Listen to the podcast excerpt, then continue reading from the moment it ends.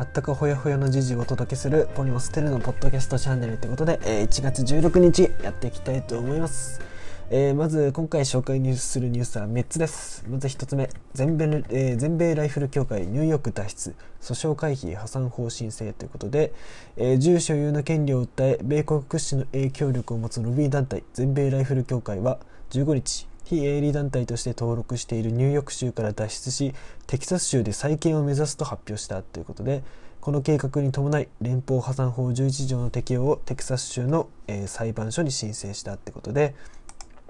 まああのいわゆる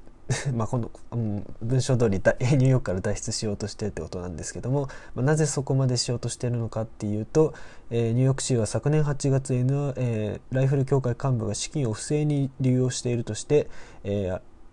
あライフル協会の解散を求めて提訴した。提訴していたってことででライフル協会はま財政状況は健全だと主張しつつ、えニューヨーク州の腐敗した政治的な規制環境から離れテキサス州の非営利団体として再建すると説明したってことで、まあ、特にねニューヨーク州なんていうのはもうもうバリバリのねあの民主党の地盤なんですよね。と都市部だからね。なので、まあ、民主党っていうのは基本的にまあ銃規制をま進めようと、まあ、ブラック・ライブズ・マターでね、まあ、黒人の方が白人警官に射殺されたりとかで結構銃規制を求める声っていうのが今高まってるんですよねなのでまあバイデン政権が誕生するしまあニューヨーク州っていうのは民主党の力やっぱ強いんでまあ、ライフル協会としてはまあちょっとまずいなとこのこのままここにいたここにとどまるのはあんまりよろしくないなっていうふうにまあ思ったのかなと。まあ、その試験資金の不正利用はちょっと、まあ、本当かどうかちょっと分かんないですけど、まあ、それも込めて、まあ、に 高飛びっていうのがね本当にね高飛びしようと。で特にテキサス州っていうのは逆にね共和党の地盤っていまあ、未だに、まあ、ちょっと若干民主党が伸びてきてるのかもなんか移民とかが増えてきてちょっと民主テキサス州も危ないのかもしれませんけどい、まあ、未だに共和党の地盤なので、まあ、特にね共和党の保守派っていうのはあの銃き銃所持っていうのを認めたいと、まあ、アメリカの建国期の価値観を重視する人たちなんで、まあ、独立戦争に勝ってね自分たちの自由を勝ち取ったっていう誇りとか、まあ、自分の身は誇りがあることからね自分の身は自分で守るっていう銃銃を所持するのは当然の権利だっていう考え方なんで、まあ、そういった共和党の力がまあまだ強いテキサス州にまあ逃げようというのがまあ魂胆、えーそういう逃げたいという気持ちがあるのかなと。まあ、特にね州がアメリカのやっぱ州の権限が独立してるからねこうやって簡単にね高飛びとか逃げられるっていうのはなかなかね日本じゃ考えられないことかなとニューヨーク州の法律の外に簡単に出られるっていうのはすごいなと思いましたね。はい、それでは2つ目ですね。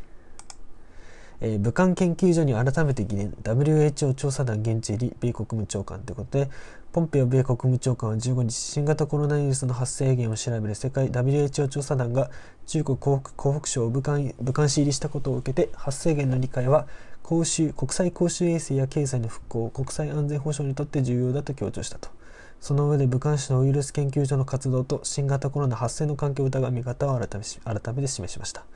でポンペオ氏はウイルス研究所で2019年秋に新型コロナや季節性の病気と一致する病状を呈した複数の研究員がいたと信じるに至る理由があると表明と。研究所で少なくとも16年から2016年から新型コロナに似たコウモリのコロナウイルスを研究していたとも指摘しこれらについて中国側に説明を流すよう WHO に要求したってことで。まあ、ポンペオ氏が言うにはもう、えー中国中国が武漢研究所でねこの新型コロナウイルスを研究していたっていうことをまあ主張してるわけですけど、まあ、これの本当信憑性ってのは正直僕には何とも言えないとこなんですけども仮に本当だった場合はなかなかすごい話になってくるかなと思いますね。まあ、これについてやっぱ中国はでっち上げだっていうふうに言ってますけれども、まあ、本当にね仮に本当に研究してたら なかなかすごい話であのまあねたまたま、まあ、何らかのミスでもこの新型コロナが、えー外部に漏れちゃって、まあ、武漢市で広がったっていうことなのかな。仮にね研究してたらね。でそれで結果的にね中国よりもあの欧米で、まあ、蔓延して結果的に今あ昨日言いましたけど中国だけ経済成長してるみたいなね。結局的究極的にはま中国に 有利になっちゃったみたいなね。なかなかそういう結果オーライとは言わないけどね、まあ、そういう話になっちゃってんのかなと思いますね。まあ、本当にね、ここまでね否定してるっていうのも逆になんか裏がありそうな気がしてちょっと私は。本当に作られたんじゃないかとかちょっと思ったりも、えー、してますね。前にも言ったと思うんですけれども。はい。それでは3つ目ですね。えー、これはまあちょっと私が個人的に気になったんですけども、えー、A 首相ジョンソン、えー、ジョンソン首相和歌山沖定置網のクジラ捕獲に懸念表明ということで、えー、A 市テレグラフは、えー、15日和歌山県沖和歌山県太一町沖の定置網に昨年入り込んだ民間クジラが今週になって捕獲されたことについて、えー、ジョンソン首相が残酷なクジラの捕獲に反対の考えを示したと報じたと。ジョンソン首相は同時に海にはますますプラスチックごみが増え気候変動が生態系全体を脅かすなど自然界の悲劇的で不可逆的な反壊をすでに目の当たりしている時にクジラの捕獲という残虐残酷な行為に反対するとことはこれ以上これまで以上に重要だと述べたってことで、まあ、結構ねそのなぜ日本ってやっぱり捕鯨クジラを食べる文化っていうのはまあ各地にあるわけですけれどもやっぱ欧米っていうのはそれに関して結構否定的というか風当たりがやっぱ強いんですよね。